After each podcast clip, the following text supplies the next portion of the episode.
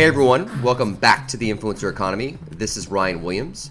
Thank you so much for downloading or streaming this episode with guest number 18, Ty Hildenbrandt, co host and producer of the Solid Verbal podcast. Make sure you check us out at influencereconomy.com.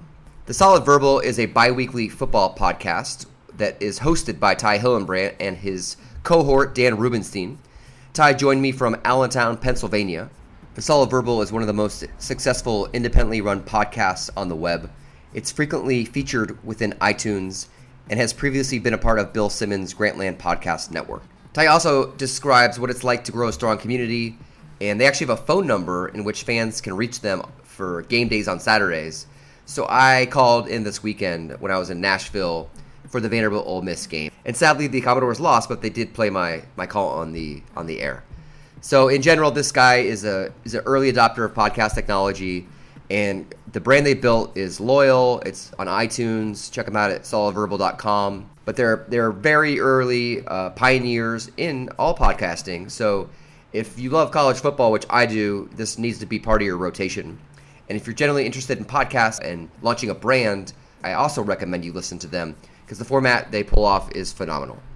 So, want to remind everyone if you're on iTunes right now, please subscribe and feel free to leave us a five star review if you would not mind. That helps with our discoverability in iTunes. And the influencereconomy.com has all the archives. So, check us out. Uh, listen to Burnie Burns of Rooster Teeth, Shira Lazar of What's Trending, Flula, the DJ, who made my opening beats for the soundtrack, and many, many other guests. Excited that guest number 18 is Ty. So, without further ado, please welcome Ty Hildenbrandt to the show. Ty, welcome to the show. Ryan, thank you for having me. You're coming in all the way from uh, Allentown, Pennsylvania. Is that correct? Beautiful Allentown, Pennsylvania. It's got a song written about it by Billy Joel, even though it was supposed to be about Bethlehem instead. It just turns out Allentown fit better with his lyrics. And uh, yes, here I am. How are you? You're all the way on the other side of the country. I am in Santa Monica, California. Oh my God, you're missing out over here, man. I hate to tell you. I know. When you get that fall and winter, I'll be missing it. I. Uh, it's what makes it all worth it. I, I uh, actually we it's a good segue into the uh, the Houston Nutt story, and you definitely have had some memorable moments. Oh yeah, with guests. So I'd love it if you could uh, relive that moment for for you said potentially could be your one one of your biggest more uh, memorable impacts for the show. if this is our legacy, yeah, podcasters, then I'm going to consider it a net victory for uh, for Dan and I. Yeah, I and gosh, I don't even remember what year we had Houston Nutt on, but at the time, Houston Nutt was um, head football coach down the SEC, and uh, we had Houston Nutt on, and we had done a lot of coach interviews. This wasn't anything new for us. We had started something at the time that we called the coaching carousel. And uh, we started with Jimbo Fisher, who at the time had just started with Florida State, obviously has been very successful at Florida State, just won a national championship last year. But uh, we had Houston Nutt on, and one of the things I noticed right away was that Houston Nutt was very short with his answers. Some guys like to talk, other guys are very concise. Houston Nutt was concise to the point of maybe being distracted. But I didn't think anything of it. Why would I? We were just excited to have a coach on.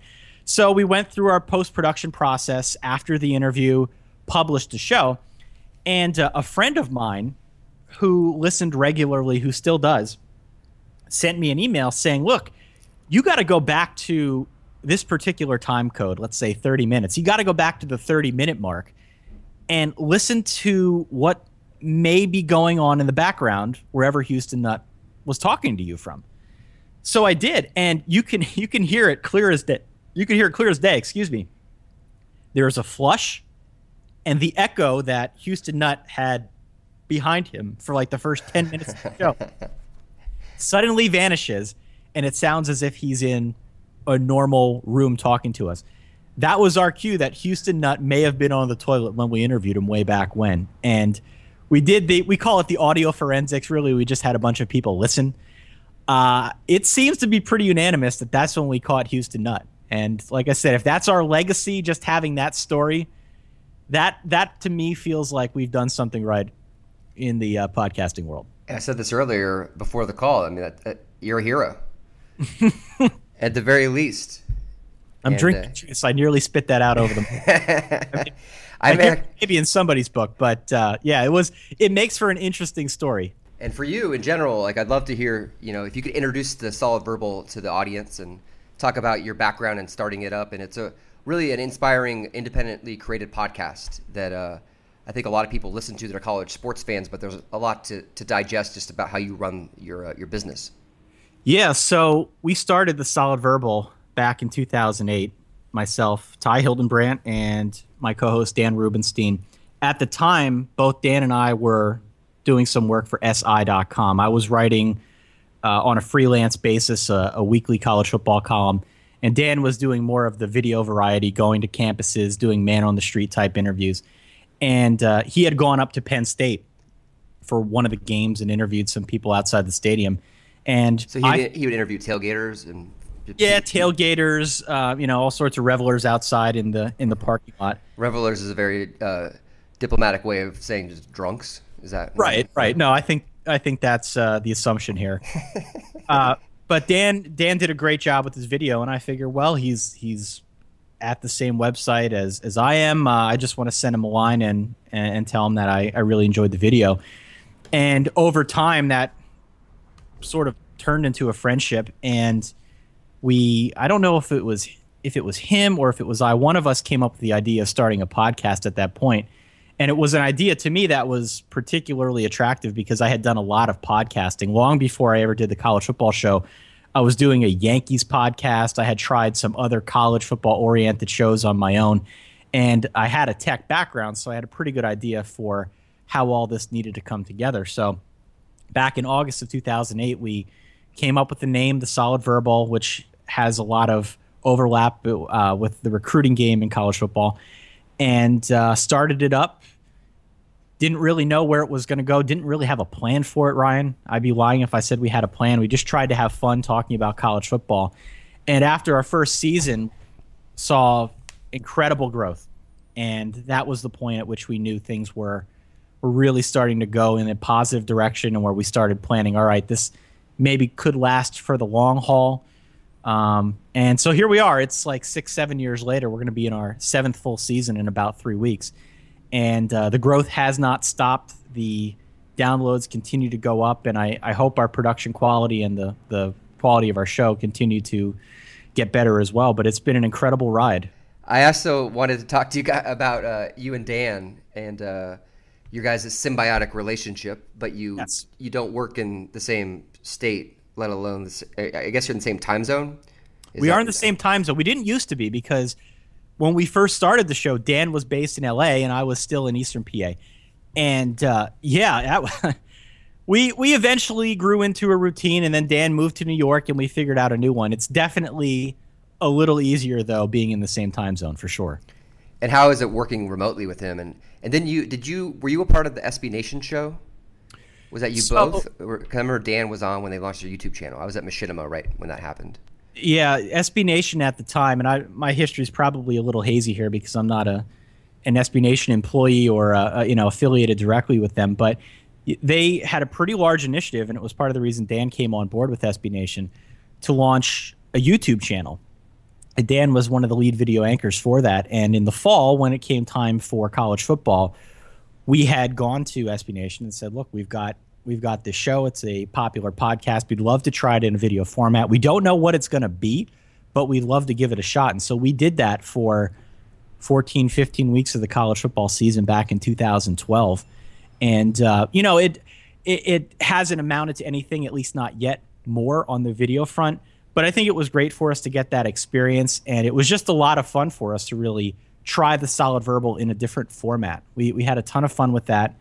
Um, and now he continues his role with SB Nation. He's very popular. He's very good at what he does. And it, it's. But you're more photogenic. Would you not agree? I'm more photogenic? Yeah. I mean, okay. Yeah. I mean, I'm going to take that as a compliment. you know, I, mean, I will. He's getting all the video views, you know? Thank you. Yeah. No, I mean, we're great in an audio only format, probably for a reason. Right. But uh, look, our our show has done really well. Dan's at this point a great friend, like a brother. Uh, we're very much on the same page with the kind of show we want to produce. We're always working behind the scenes through email, through GChat, through text messaging to try and iron out the wrinkles of our production process just because we are co-located. We're always trying to get better, and uh, so you know, from a, a just a pure person-to-person standpoint, Dan, Dan and I get along great.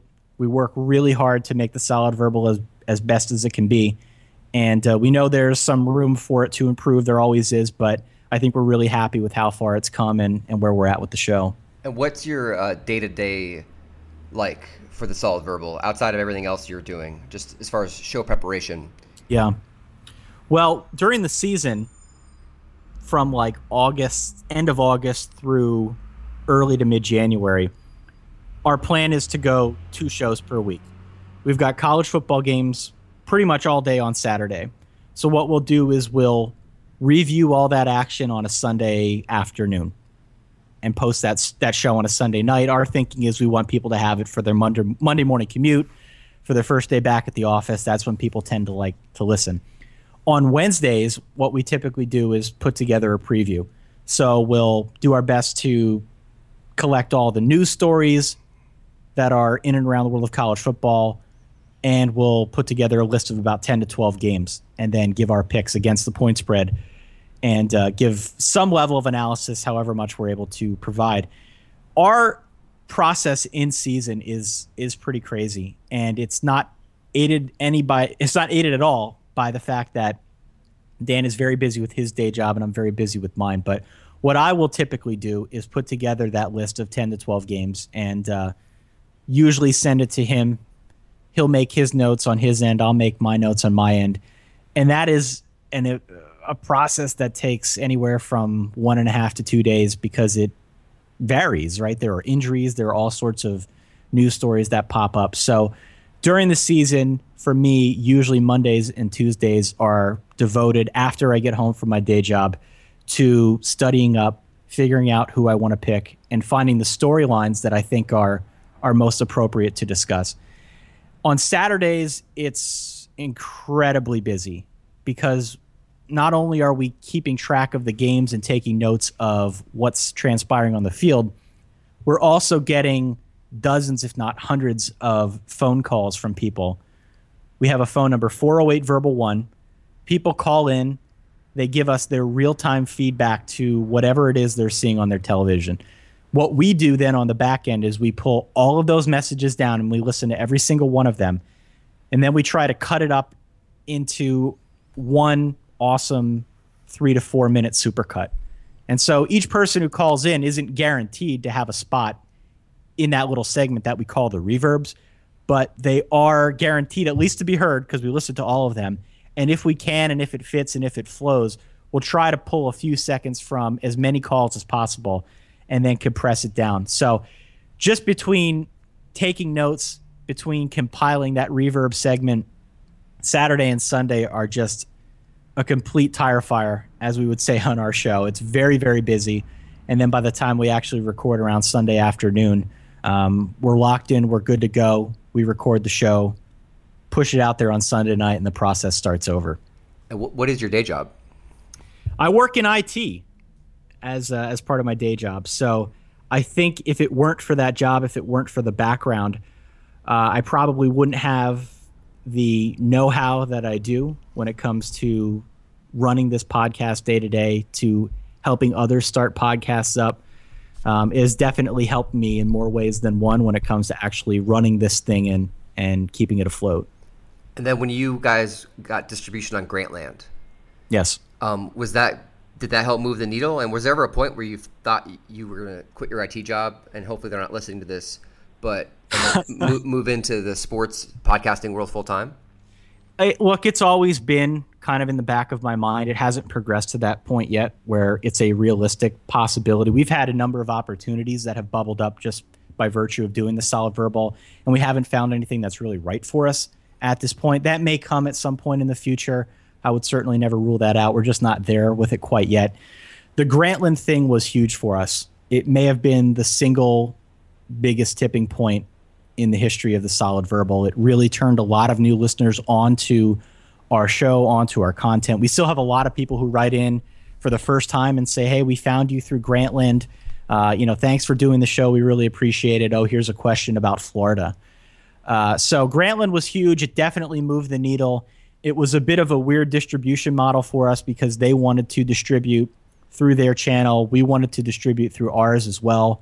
So I, I don't know if there's any real way for us to know just how many additional listeners we picked up from our time at Grantland, but they were great to work with. They were very generous to offer their platform to us, and just can't say enough good things about being part of that network uh, for, I guess it was one season, the one season that we were there. And how did you guys uh, end up partnering with them? They came to us because they were looking to launch the Grantland Network podcast. That was right around the time when they were first getting started. And, uh, you know, we had this huge college football show. It was independent. It was, I think, very much in the tone of voice that Grantland promotes. And so it seemed like a natural fit at the time. I, I, I still feel that way. So, uh, yeah, it just it worked out. The stars were aligned. We we had the good fortune of being with with Grantland for a year, and it definitely moved things in a positive direction. And I'm gonna actually uh, gonna call you guys from the Ole Miss Vanderbilt game. Oh, um, please do. That would be great for reverb. Um, you may be hearing like my buddies are all from the south, mostly from Vanderbilt, and I'm not. So they will have bourbon stained voices and uh, there'll be a cacophony of sounds for the uh, reverb. can, can, you call yourself bourbon stained Ryan? yes. Because I think you know if, if someone hears bourbon stained Ryan, that's got a little bit more of a hook to it uh, than just Ryan. Yeah, and then if you're uh, so you're working with Grantland, then you were you they came to you because it was uh, you guys and then the Basketball Jones yep. were also one of their early partners, and they got acquired by uh, the NBA. Um, yep. Is that is that something that you guys look at yourself as a business? Because you're a startup, you know, self-funded, you have sponsorships. Like, is is something like that? Like, I actually wrote a blog post about. I called it an acquihire, yeah. which is such a technology term for like Facebook buying a Instagram or a company that you know that they shut down and keep the product going. But but for you guys, like, are you would you be interested in being part of a bigger network, or do you like the independence? Well, I think we like the independence, but the business aspect of this is actually pretty interesting because remember how I said there really wasn't a plan for the solid verbal when we started back in 08? I mean it, Ryan. There really was no plan. And we didn't make any money off this for a long time. For a long time. That was never the primary goal. It still isn't the primary goal, if I'm being honest. Um, and once we were presented with the opportunity to start earning some ad revenue, then my wheels started turning. And all of a sudden, all right, we're getting income. This is going towards the show. It'd be nice to put some of this money back into the show. At that point, that's when it made the most sense to form Solid Verbal Media LLC. So we did that. And from that point, then it made a little bit more sense to get a registered trademark for the Solid Verbal because we knew that the show was still very much on the rise. It wasn't going away anytime soon. We were earning money from it and we wanted to continue. So for us to pursue a trademark on the solid verbal seemed like it made sense. So that so it it just made sense, right? These things made sense. They seemed logical. There wasn't any master plan behind it. And uh, so now we're at a point where we've we've kind of got this parent organization, if you want to call it that, above the solid verbal as a podcast, and uh, we're able to take our ad revenue, put money back into the show, keep it going. And if an opportunity comes at some point where someone wants to pick that up or pick an aspect of that up, that's something we could consider. I don't know if we're against it or if we're for it. We just haven't really been at that spot yet. Uh, but I do think we're set up for a situation like that uh, if the opportunity were to arise. Right. So, media companies, check these guys out. Yeah, there you go. um, okay, cool. Well, I have a few more questions. Yeah, sure. Um, one is uh, what type of uh, equipment do you guys record off of? Oh my gosh, that is the sixty-four million dollar question. About three weeks ago, I rebooted our entire home studio setup and uh, completely redid everything on my end, just because we had encountered a few issues during an interview or two, and there were some things that I picked up in post production that just weren't weren't to my standards.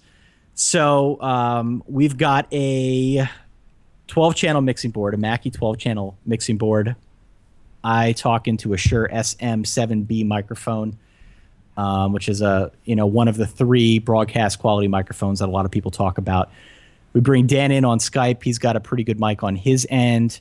Um, I've got a telephone interface. I've actually got a number of telephone interfaces to bring in our uh, our phone guests. I plug all that into the board on my end and record it in uh, Apple Logic, which gives me some multi-track capabilities, so that I can go in and edit an individual track or an individual guest. Um, I've got a soundboard that I plug in now, which is pretty cool for me to have that at my disposal. So the equipment changes pretty frequently. You got I, some upgrades in there. Yeah, I think I'm at a point now where if I upgrade any more, I'm going to need to build like an addition onto the house.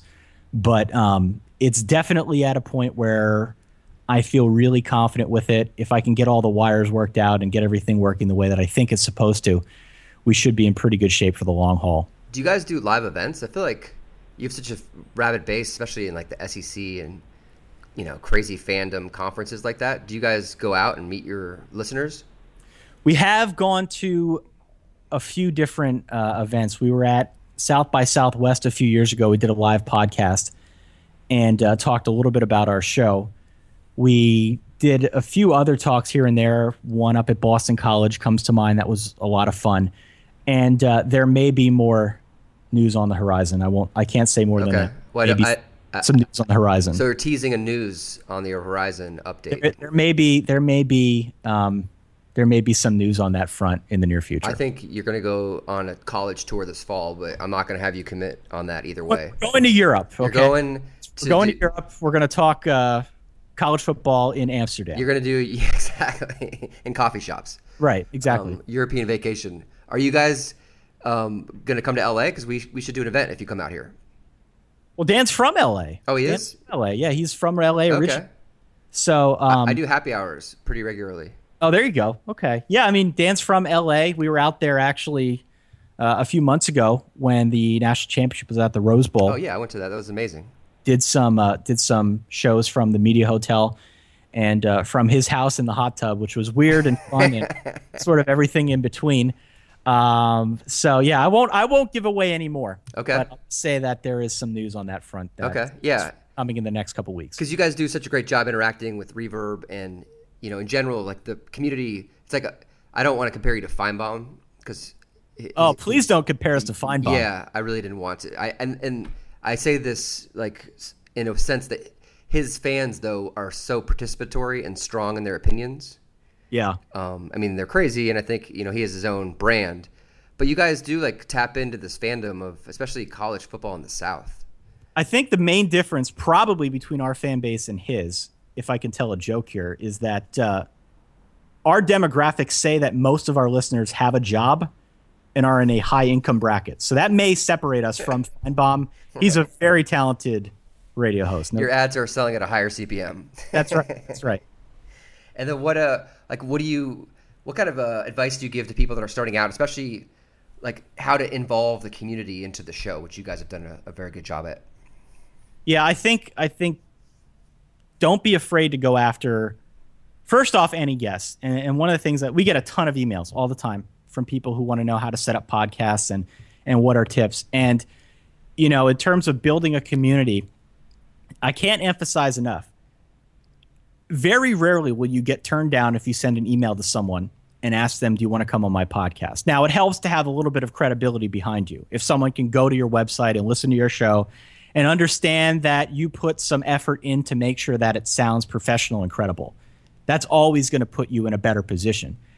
However, I, look, on rare occasion have we been stood up by someone that we've emailed to try and bring on the show. And this goes all the way back before we were ever a thing it, it's amazing how powerful a simple email can be when you try to get a guest.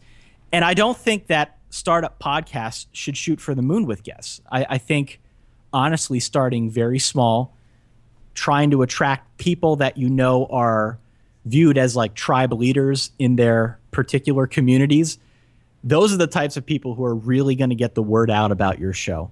So I would focus on those types of guests if you want to try and build a community around what you're doing. And you know, there are a lot of people who want to try and incorporate like call. I, I get this all the time. People want to have like call in guests. They want to be like live radio.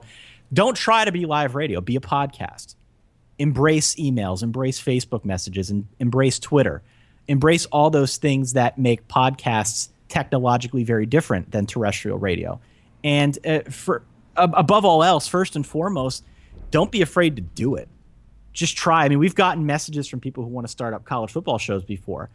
And I think they're surprised when one of us writes back to give them tips on how to get going. Look, we're we're in the podcast business at this point. We're very much in the podcast business. And if there are more people out there doing it well, ultimately that benefits us. That's the rising tide that lifts all boats. So I, I would tell people who are thinking about it, do your homework. There's no easy way to get this started if you're not familiar with it, but don't be afraid to put yourself out there and see if it see if it takes because if it doesn't, you don't have to do it for the rest of your life. You know, just give it a shot, see if it takes, and uh, if it's something that you find to be somewhat successful, then stick with it or turn it into something that you have more of a passion for. But by all means, don't be afraid to do it. Just uh, just give it a shot. Great advice. And uh, there's a great book. Um, again, not to bore people, but the um, War of Art.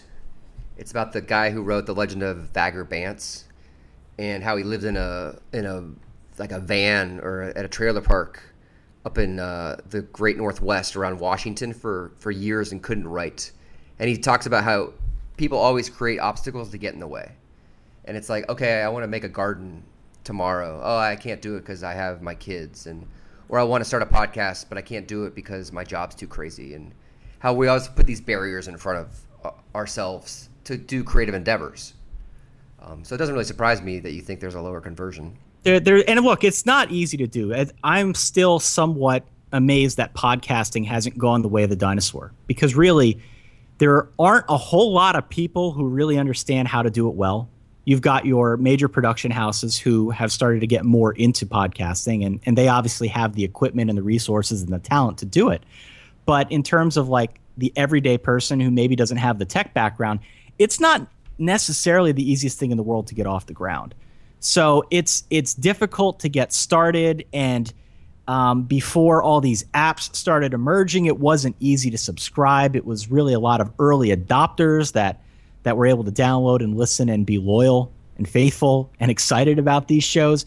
I am very surprised that it hasn't gone away just because there are several layers of complexity. But that said, now that it's here, I don't think it's going away. We see, I think it's iOS 8 is going to have the podcast app as a default app, like the mail app, like Safari. Yeah. It's things now that you're not going to be able to delete. Right. So Apple's making a commitment to this. And you know, if Apple is doubling down and making this something you can't delete, podcasting is not going away. So for people out there who who want to start or want to give it a try, uh, it, it's going to be around for a while. I think it's an it's still an emerging form of media, and if you're able to do the homework and and read the fine print on how to get something up and running, it's it's definitely worth your time if you've got a topic you're passionate about.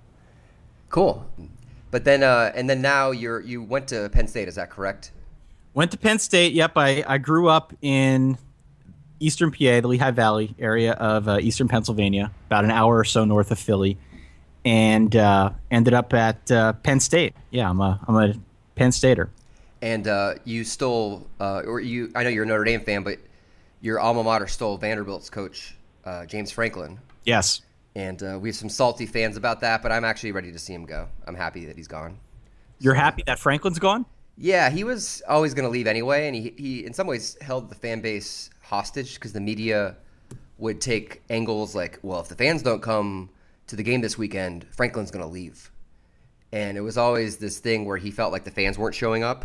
Yeah. And it's true, we weren't because we're a small college university in Tennessee and everyone's a Vols fan.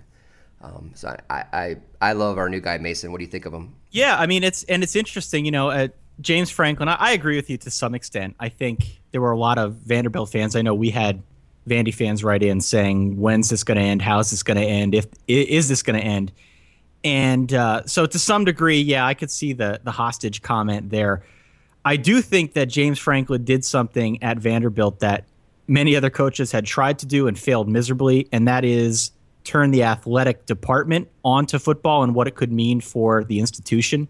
Because all of a sudden, after James Franklin went there and was able to win seven, eight games a year, you could attract a guy like a Derek Mason from Stanford.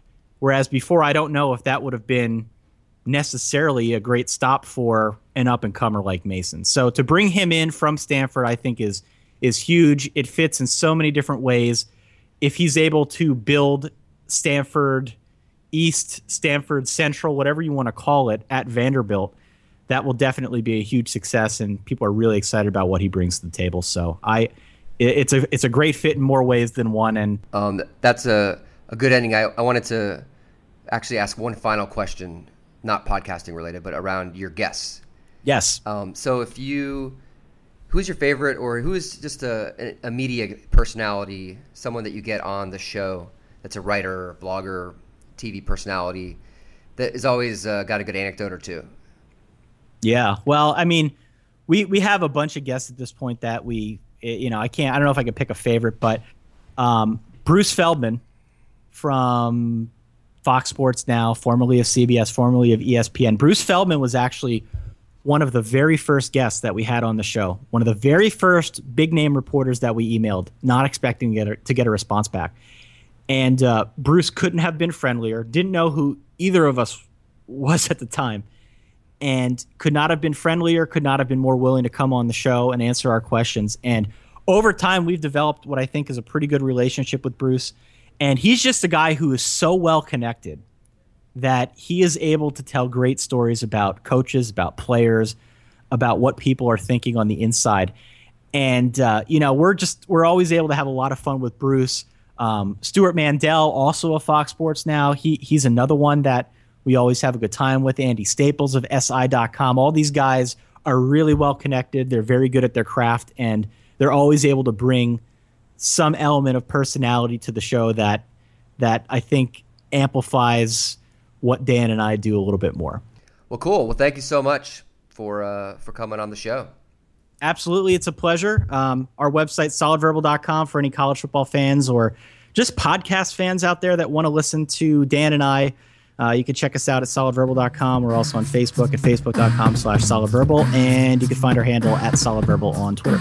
And we'll uh, I'll put all those links in the description. Great. Thank you.